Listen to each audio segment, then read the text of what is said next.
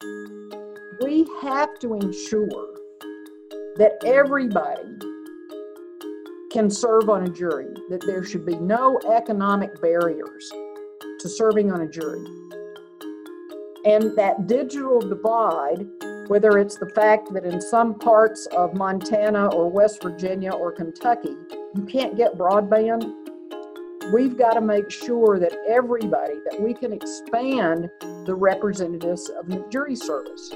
Yeah. Because you want people that serve on juries to say, it was fair because I was there. I'm Jack Newton, CEO and co founder of Clio, the world's leading cloud based legal software provider. In each episode of Daily Matters, we'll explore what this new normal means for law firms, how legal professionals can find success while working remotely, and how lawyers can best serve their clients during this unprecedented situation. Today's guest is Mary McQueen, who's joining us as part of our week on access to justice. Mary is the president of the National Center for State Courts, also known as the NCSC. Mary, thanks so much for joining us today. Thank you. So, Mary, first of all, I'd love to ask you about what is at the front of your mind right now. Um, before the last week, I was said the impact of coronavirus on the courts. Uh, but obviously, um, given some of the civil unrest and and uh, and and the the renewed focus on uh, uh social justice, I would have to say that both of those and how they're uh, converging is what keeps me up at night. Absolutely. I, think the events of the last week have been weighing heavily on on all of us. And I want to talk more about that over the course of our conversation. But I'd, I'd love it if you could first explain to us what the NCSC does. Uh, you, you've got, number one, an incredible resource that I think is important that all of our listeners know about, whether you're a, a practicing lawyer or a, work at a bar association or, or maybe even a, a judge it's it's, it's an incredible resource, an incredible uh, center for some amazing work. Tell us tell us about what you do. Well, um, almost 50 years ago next year, the uh, 50th anniversary, um, then uh, Chief Justice Warren Burger met with the uh, state court chief justices. There's a conference like the National Governors Association or the National Association of uh, Attorneys General uh, it's called the Conference of Chief Justices, CCJ for short. I just don't want to use acronyms without uh, prefacing with that what I mean. Uh, and they met uh, together to talk about creating uh, an institution or a location where uh, state Supreme Courts or and state courts could share lessons learned, information. They could identify research that that would in, that would um, inform the decisions that they make. I, and I think it all happened at, at kind of a time when the the promise of separation of powers and having three branches of government that were equally uh, important uh, was really coming uh, to um, age. And what I mean by that is uh, up until up until I would say um, the the 60s and the 70s, uh, state courts were still viewed as a, uh, an, an administrative agency under the executive, for instance, in the state courts. And, and what we've seen over the last 50 years is this development of judicial leadership. You know, whether it's in, uh, uh, in working with the other branches of government, uh, in developing uh, projects uh, and, improving access to justice.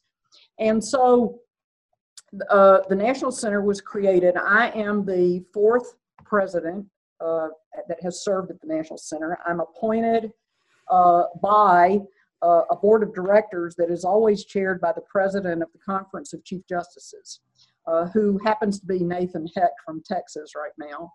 And then there's a companion organization called the Conference of State Court Administrators, or COSCA. And that's those chief executive officers, state court administrators. And that's the, that's the uh, productive partnership of leaders that at the state court level. I served uh, as the uh, uh state court administrator in Washington State. I was there for 25 years before coming to the National Center in 2004. So we have a research division uh, where we have some incredible um, uh, social scientists, political scientists, uh, PhDs. Uh, they tease me all the time that they have three letters after their name, and I only have two. Um, and uh, they've done a lot of, of, research about why do some courts uh, dis- dispose of cases more timely, or what is it about a particular case type uh, uh, that makes it more difficult to deal with. Uh, we do public opinion polls. You know, what do people think about their treatment in court? Uh, we've developed a series of trial court performance standards. We do education. Uh, we have a, um, a, a, a, court services division in Denver that uh, actually is kind of what I call the SWAT team. So let's say, for instance, somebody was having uh, challenges with their uh, um, uh, uh, with with getting the requisite number of juries in. You know, we might go out and help them look at that. Uh, we have technology. We we look at technology. We issue white papers. We issue a series of major research papers. So we're kind of like the FJC and the AO at the U.S. level all in one. And from your vantage point, Mary, you've you've got an unbelievable perspective on what's going on across the the nation with with the courts in response to the coronavirus crisis. Can you describe at a high level what you're seeing, especially in, in maybe some of the most uh, forward looking jurisdictions in terms of how they're adapting to this new reality? So Jack is, has referred to our website, and if you haven't seen it, I would really encourage, even while we're together, um, if you have dual screens, if you have dual monitors, to look at our website, ncsc.org.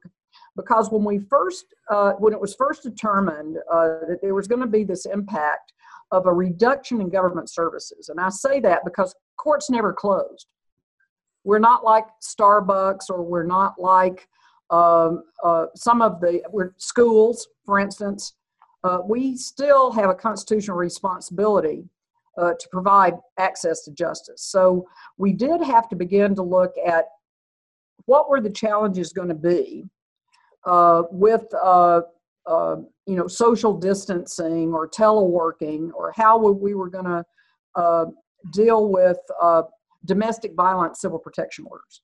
So the first thing we did on the website is to to have all the chief justices in the in the country to submit to us exec, uh, court orders, their, their version of executive orders that were going to guide the trial courts uh, in the states uh, in uh, moving forward in this new uh, environment. So, one thing that you can find on our website is um, you can go, the coronavirus page will be what you see when you first uh, go to our website. And then there's a series of buttons, and one of them is, uh, you know, uh, you know, how many states are uh, providing for uh, uh, uh, cyber in-person appearances? How many are um, how many are providing for um, online oral arguments? And all those, you can see just the map, but then you can go to state by state profiles because as we all know, all state courts are not created equal. And in some states like Colorado, uh, California, uh, Florida to some extent, have a lot of uh, what we call uniformity, where the Chief Justice may have broad authorities to make decisions about moving judges, about uh, waiving statute limitations. But in some states, that uh, Chief Justice likes to call grassroots states. I call them decentralized states, uh, like Texas, you know, like Georgia, Washington State, even. Uh, they're not state funded. Local trial courts still have a high, high level of authority to establish their own rules, and the courthouses are not under uh, the direct authority or the presiding judges, the trial court level of the Chief Justice. So but even in California, we found that uh, the Chief Justice there had to get numerous uh, uh, executive orders from the governor to be able to make decisions about the best way to approach courts. Um, uh, Janet DeFiore in New York, uh, you know, working with Governor Cuomo there, had to negotiate uh, with the New York governor over what she needed to have in order to uh, uh, to operate the courts.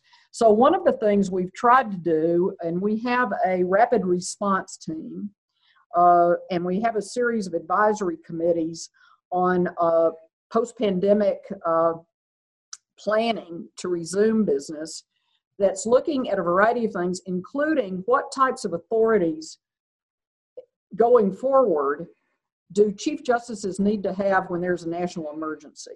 And that could be whether it was a national disaster or a pandemic. Uh, I'll give you an example. Georgia is one. Uh, chief Justice Melton in Georgia, when he was an associate justice, um, had uh, chaired the um, um, uh, their uh, state committee on developing a um, continuity of operation plan. We, we refer to those as COOP plans. And, and this was, this was um, several years ago, around the time that Ebola had reared its head. And because that's a decentralized state, um, he, he does not have the authority to move judges, to move people, uh, to determine what types of cases might need to be um, given a higher priority with a reduced workforce. So they actually passed a statute in Georgia giving the Chief Justice some emergency powers if there's been a, a national emergency or a national pandemic plan. So, one of the things that we're going to be looking at is moving forward, what type of emergency authorities do we need? I'll give you another example of that when Katrina hit Louisiana, uh, yep. There was some question about whether the governor had the authority without the legislature being in session and not only being in session, the governor couldn't find the legislators. You know, everybody was evacuating. And so the Chief Justice at that time, uh, based on that constitutional theory that if there's a gap between the statutes and the, you know, the, the, the courts can fill those and just right. made a decision. Nobody really um, uh, contested it because something had to be done. I mean, people were dying. We had people in prison that had to be uh, yeah. removed. And, and so um, the acting chief justice at that time just made a ruling. And then we knew that there would probably be lawsuits down the road to figure out could, could have, should have, would have. So, what we want to do is take advantage of the lessons that we've learned during this pandemic to also look at what additional authorities, what um, what would we think would have made the court stronger, more responsive to the public, if the chief justices had had some clear uh, statutory uh, uh, authority laid out and and what kinds of, of uh, decisions they could make. So, in, so, in other words, could the, the courts have been more agile in responding to this exactly. new landscape if right. they're if they had a different set of of rights and and prerogatives to make those those yeah. moves? And we're not, you know, we we don't in any way. We want to be seen as a partner in this. Uh, you know, the three leg legged stool called the three branches. Uh, sometimes I, I think it's sharing of authority, not really separation of authority. Because certainly the governor, you want the governor to uh, to establish what those guidelines are. You know, like social distancing and encouraging people to telework. So it's not that that uh, that we want to usurp or change that, but if we had some authority to make decisions about uh, moratorium on fines and fees, moratoriums on evictions. More, you see what I mean? I mean, you know, rather right. than that have to go through an executive or a legislative process. Right. Um, Just we need to move fast in right. an environment like this. Right. Can you talk a little bit, Mary, about the the trends we're seeing at a macro level in terms of, especially the technology that we're seeing courts adopt? You you made a comment uh, in our, our in a previous conversation we had about the fact we're seeing um, years of change compressed into you know several several months here. Can you talk a little bit about that perspective and and what that translates into in terms of actual change on the on the ground? Uh, people that know me laugh because um, I'm I'm kind of a student of the Federalist Papers. I knew Right. Hamilton before he became, uh, you know, a star. A But- celebrity. but uh, um, but I would say that um, you know I would like to say that from time to time I would say if Madison or Adams came back they could still practice in our courts. right. They wouldn't miss a beat. Uh, the rules of evidence, uh, some of the practices that we have date back to the colonial period, pre-revolutionary period Right. and and so what I've seen as as an as a silver lining, if I could use that term, uh, to us having to be agile, and that's not a that's not an adjective that you usually apply to either lawyers or judges. Um, That's true. uh, is that I've seen more acceptance just by virtue of need, necessity, in the last three months than I would say in the last three decades. And you're talking about judges who thought Zoom was an automobile commercial. And now we've got judges who are daily using Zoom for a variety of uh, not just uh, case related, but administrative related uh, pr- processes. Right. And how are you seeing the mindset change maybe? Are, are you seeing what you view as a, a permanent change in how the courts are thinking about technology? Have you seen people's minds change about the, the impact technology could have and, and maybe the just in a foundational way how we operate the, the courts? And I think you could start with the Supreme Courts, the state Supreme Courts. We've got over 40 jurisdictions that their oral arguments are on, on a Zoom or a WebEx or a virtual platform. And they, uh, you know, uh, and, and I think that that is going to, I think part of that is be, going to become uh, one of the uh, lessons that we that we retain. Um, and as far as I know, no one's flushed the toilet during those. Um, you know that that was some of the concerns. Right. You know, with if you just have audio. Uh, but we've also seen, but most of the state, if not all of the state courts and territories, live stream their oral arguments previously. So you know, the camera in the courtroom issue uh, was not uh, was not necessarily one of the challenges.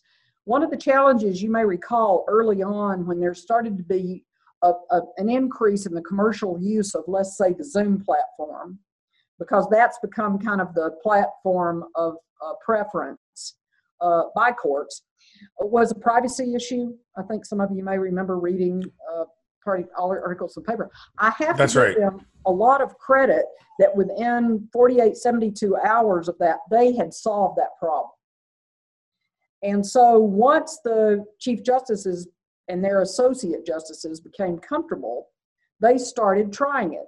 And what's interesting to me These, these were the were the privacy issues, the the, The Zoom bombing that we saw right. Could crop somebody- up. yeah, right. can somebody pop in and what that there's a word for that. What Zoom Zoom bombing. That's right. Yeah. And we Yeah. in fact just interviewed a couple of uh, experts on that topic uh, last week, and uh, again, you've, you you can solve that with uh, Exactly. um, and so pro- permissions right and away passwords. we started uh, we started hosting webinars sharing what we learned so if you're going to go online for your oral argument here's a checklist of the 10 things you need to act, ask yourself regardless of what platform. And just for all of you um, uh, orientation for lawyers was one of the biggest the biggest criteria. Uh, and uh, I won't name the state, but uh, when they they would you know just like you did, Jack, you know say okay if you need to test this out, go to this uh, link and test it out. Uh, I, I think going forward in the future that's going to be mandatory because we would have lawyers, law firms to say oh we're cool, and then we would we would start the oral argument. They couldn't. They couldn't like me today. Uh, uh, they couldn't get on as quickly as they should, or they, um, you know, they uh, their their um, uh, broadband wasn't where it should be to have a Right. clear picture. Those kind of things. Uh, so, so I think what what happened across the country is that as some of the jurisdictions were having positive experiences, including the lawyers that appeared before them, that was shared. And and one of the one of the reasons, as I said earlier, for the creation of the National Center for State Courts was to be able to share that information across the country. And so I think I think it started. I mean, the the technological application started with the Supreme Court, and so as the Supreme Courts became comfortable, then you had um, then you had trial court judges that either they were concerned about their own health, they were concerned about the attorney's health that was appearing before them, they were concerned about the health of the litigants. So it's kind of like let's try a approach to what types of personal appearances can happen. And these were just standalone you know motions you know uh, not not and anybody at that point was thinking about a trial. But then we have you know some of the the younger uh, judges and court executives saying well why can't we do a virtual trial and so on may 18th texas uh, performed the first, as far as we know, virtual trial. And uh, and what was interesting about it, and I think that that where I think one thing that we can all embrace was the jury selection process. So think about resuming resuming court, and and uh, most uh, states have uh, it either uh, had a moratorium or uh, delayed civil trials. So we're worried about this tsunami of trials that's going to hit everybody, right? Yeah, And- enormous backlog. Exactly. Forming. And and and if they're jury trials, think about the voir dire process. Yeah, what what does Uh, jury you've selection look like? 200 people coming into a courtroom in a jury assembly room, right? I mean, how is this going to work and us be able to socially distance Taking right? tiny elevators in old buildings up to these that are that are one at a 12 time. stories high right. and you can only put two people in the elevator? Do the math, right? Yeah, it's just impractical. Right. So we decided, well, let's see how this works. Um, and so some of the lessons we learned. So think think about all of us have been in Zoom meetings. So you have the panel, right, of all the little pictures of everybody. yeah, they the the gallery do- view of everyone in the Zoom. and and you can only get what maybe 24 or so. I don't know what the maximum number is, but eight, let's say 18 to 24. I so they that's right. decided Yeah. to do the voir dire in two panels. And so you got a summons, and it would say, Would you appear? And you could check it off. What was interesting about this is uh, there was a presiding judge over the jury selection process, and then there was a technology judge who handled all the the you know requests that people had to make sure they were on the Zoom call and that kind of thing. Name's Right. Judge Miskel in Texas. Really, really innovative judge. And she would she laughed because she, her 800 number was, you know, if you have questions, call. Well, she would have these potential jurors call because they thought it was a scam. Really? Really? We're going to do uh, jury selection online. And so it was kind of like, you know, Christmas morning for all of us who were awaiting, you know, May 18th in Texas. And so it comes up, it looks like the Brady Bunch, right? You've got everybody up here. Um, you've got the two attorneys, you've got the presiding judge, and you've got the, the technology judge, as I'll call her. Um, and, and it began just like any other jury selection process that all of us have uh, witnessed before. The judge gave kind of uh, the orientation to the jurors about, you know, um, if you if you uh, because you didn't want people because they were in their pajamas like you, Jack, uh, leaving uh, right. the panel, you know. Right. And so, um, uh, and so they started with the questions, and um, and it, and it was the questions that you would. Uh, uh, uh, this was the, the the the case was a, a, between an insurance company and a claimant. The plaintiff, uh, and so uh, the plaintiff's attorney would ask, you know, how many of you have uh, insurance policies on your house or your car, whatever you. So they all raise their hands. But what was and- And then they would ask other questions. Have you ever filed a claim? You know, the ones that we always think about. What was interesting to me, though, was that the introductory questions that you usually have from the judge is there anyone who cannot serve on this jury? Not one person raised their hand. And those of us that were watching thought, my gosh, this has never happened before. The other And, thing and you would was- benchmark this against what would a normal rate Yeah, look yeah, like? That this yeah. is zero compared to typically twenty percent, or what would you? Exactly. And and and I think um, what was kind of interesting was if you just looked at the panel, it looked very inclusive by age, by race, by gender.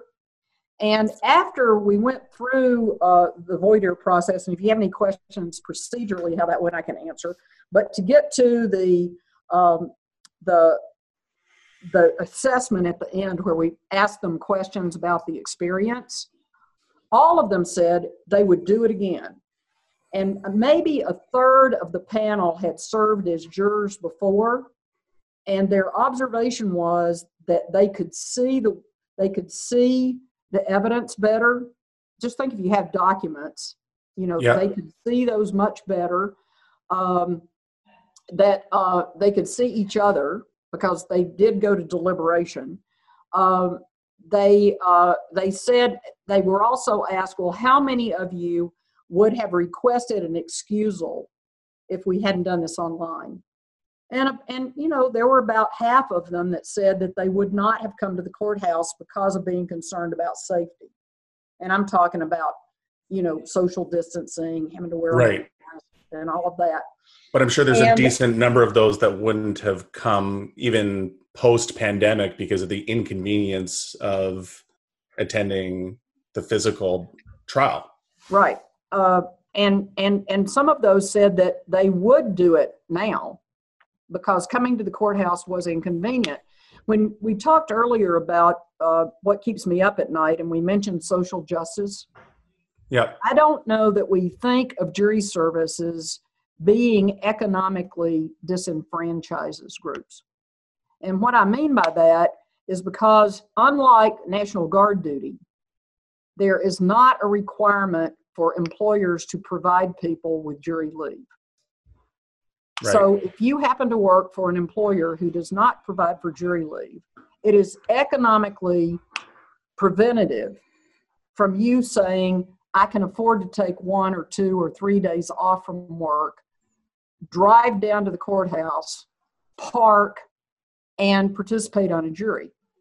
And so we actually believe that by looking at at least the, the, the jury selection process being cyber, I mean, something that perhaps all of us could agree on under certain conditions, that it will expand the inclusiveness of the jury pool. So, one of the things we're working on right now is uh, with five states, we have a pilot, uh, is trying to bridge the digital divide like education is. You know, you hear all the time about, well, schools are going to provide this education online, but you have this group of students who either don't have a device or they don't have broadband connectivity at home, right? Same thing you could say applies to uh, people serving on juries. So we're working with some of our national uh, uh, corporate partners that if you don't have a device or you don't have broadband coverage, we'll provide that for you. And with the devices, it could be rather than having to come down to the courthouse, you'd go to a local library or community college or, um, you know, a meeting room at, you know, Target or Walmart. I'm just trying to, you know, and and that then we would have uh, laptops or tablets there that you would be asked to arrive at a certain time to participate in a voir dire panel.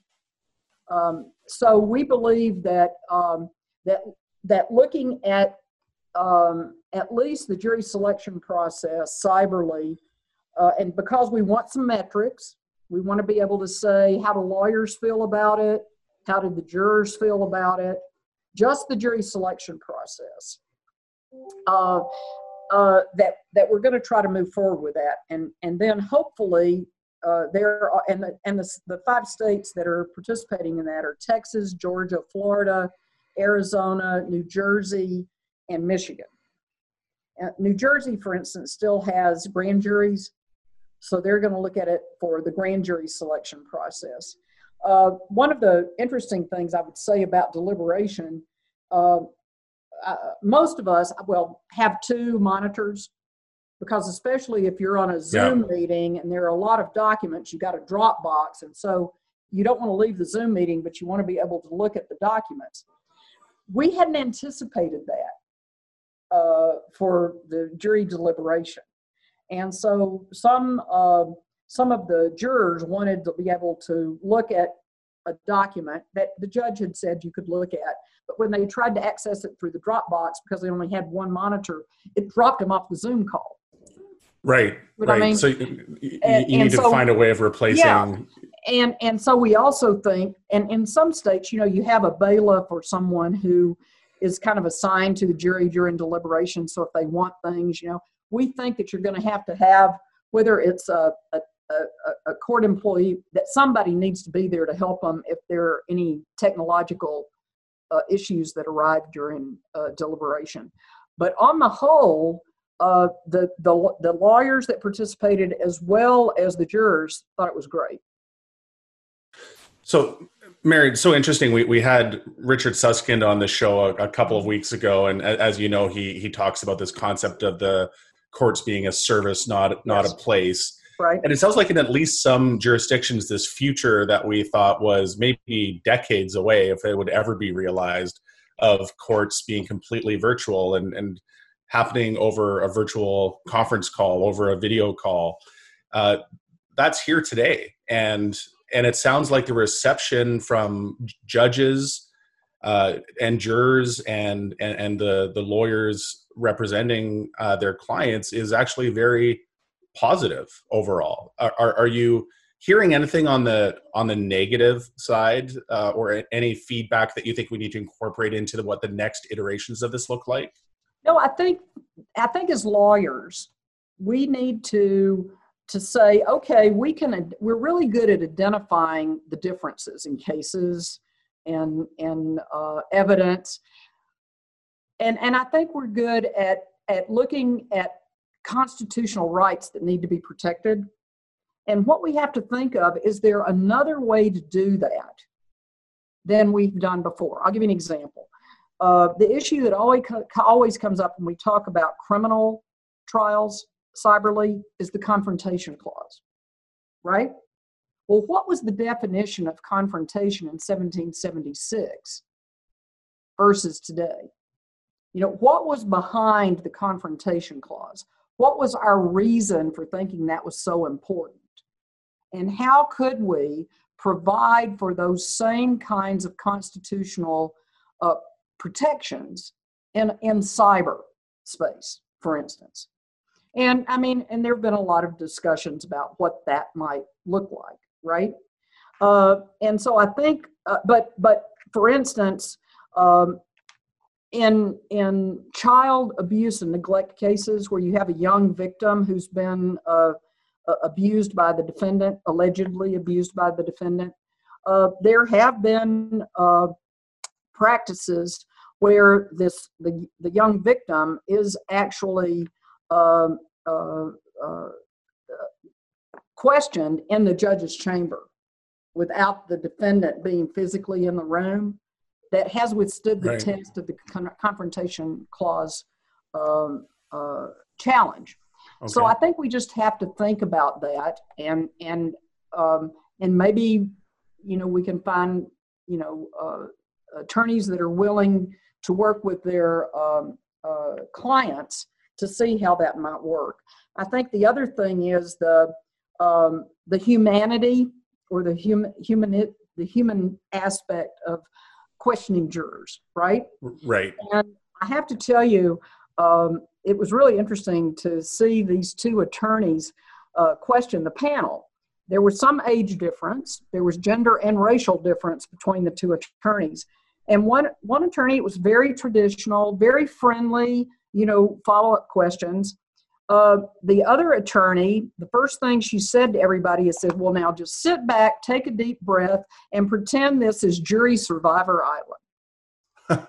well, you could see everybody immediately, I want to be, I don't want to get voted off the island, right? They get it. They understand exactly what that means. Absolutely. But I'm just saying, I think it, I think as we, as we move forward, we'll learn things. So, for instance, after they had had the the uh, the questions, you know, it was okay. So, if let's say if you want to approach the bench for a, a bench conference, how do you do that in a Zoom environment?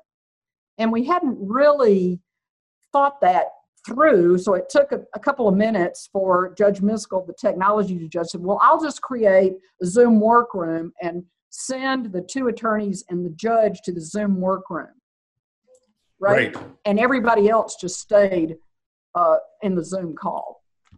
And and Mary, you shared with me a, a, link, and we can maybe put this in the show notes. But there's there's actually a, a YouTube link that you shared of this of virtual the, jury selection. Jury selection, yeah. And so so I'm glad you you raised the YouTube issue. So you were saying what some of the pushback we get. Another pushback we've gotten from uh, different uh, advocacy groups is uh, you know most state constitutions provide for open courts Right. Okay, how are you going to do that in a virtual environment?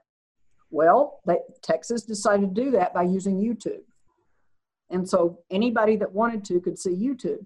Well, people that uh, uh, you know represent uh, allegedly undocumented workers or uh, victims of domestic violence said that you know having everybody be able to see their clients on YouTube created a security concern because it's different from somebody having to get in their car and come down to the courthouse, right? Versus right. just being able to get on YouTube and seeing what's going on.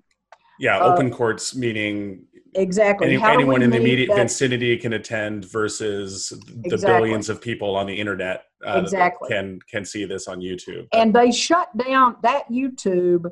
Uh, uh, you know, link, we agreed because this was kind of a test case to be able to share it. But the question is that once you had, let's say, a cyber jury trial or a jury selection, would you not make it available? Right.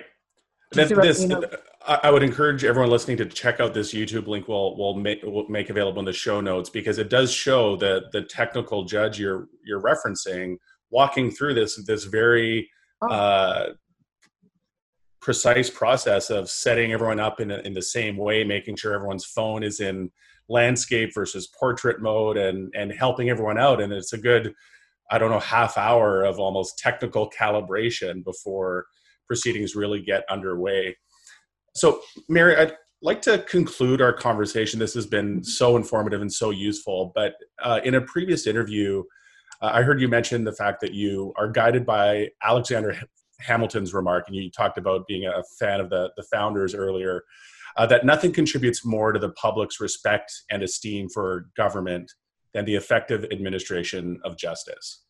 Uh, and, and, we're obviously over the last week seeing that some of the structural inequalities that exist in our society are causing an, an uprising where maybe that uh, that respect and esteem for the government is not there in the way that we would hope to to see. You've you've talked over the course of our conversation about how maybe this technological transformation that's happening in the courts actually improves access and improves the diversity of jury pools and helps level the the playing field across different racial and economic groups to be able to access all aspects of the the court system. Can, can you talk just for a, a moment about what you believe the the opportunity is in all of this and what you might hope to see the enduring impact of the as you described the silver lining of this coronavirus pandemic on what the continuing administration of justice might look like?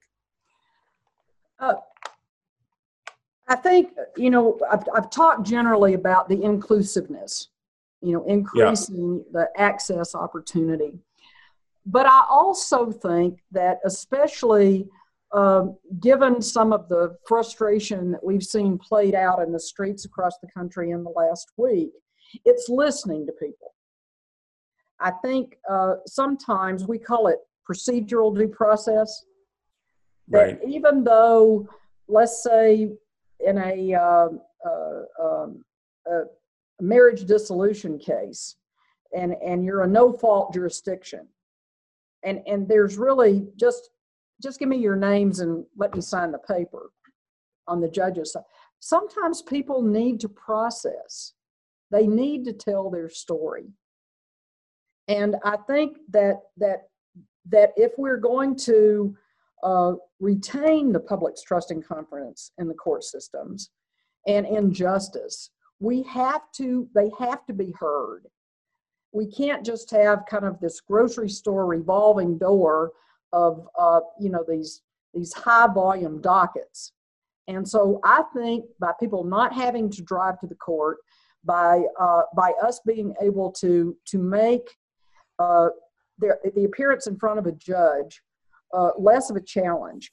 We'll have more time on the judicial side to listen, and we'll give we'll give um, citizens on the other side the opportunity to actually be in front of a judge. Um, one, I mean, most of you probably are familiar with drug courts as a concept. Well, drug courts, you know, one of the the key uh, criteria of drugs court is that weekly appearance before a judge. We think everybody says that's one of the key uh, metrics uh, to the success. Well, how are you going to do that during a pandemic? Phone, FaceTime. Right. You know, how can you do that? And so we've we have experience with that. Um, I think also, uh, you know, when we've when we've heard some of the the vocal frustrations in the last week, it's been uh, starting with law enforcement and right. and and uh, uh, the standards for use of force. Then it was the prosecutorial charging standards. So yep. what's next? The jury. Yeah. We have to ensure that everybody can serve on a jury, that there should be no economic barriers to serving on a jury. And that digital divide, whether it's the fact that in some parts of Montana or West Virginia or Kentucky, you can't get broadband, we've got to make sure that everybody, that we can expand the representatives of the jury service. Yeah. Because you want people that serve on juries to say, it was fair because I was there. And so I think that when I when I quote Hamilton, I think that the entire criminal justice process may be able to resurrect the public's trust in it if we can ensure that the court the court piece is where they have hope that they can say it was fair because I was there. That's a great note to end on, Mary. There's so much more we could talk about, and I, I do believe we'll need to have a follow up conversation. But I really thank you for sharing your perspective today. It was so useful, and uh, look forward to chatting with you again. Absolutely. Keep safe. You too. Thanks for joining us on Daily Matters today, a podcast from Clio. Rate and review wherever you get your podcasts and subscribe so that you never miss an episode. Daily Matters is produced by Andrew Booth, Sam Rosenthal, and Derek Bolin, and hosted by yours truly, Jack Newton. Thanks also to Clio, the world's leading cloud based legal technology provider, for supporting this podcast. If you'd like to learn more about Clio, please visit Clio.com.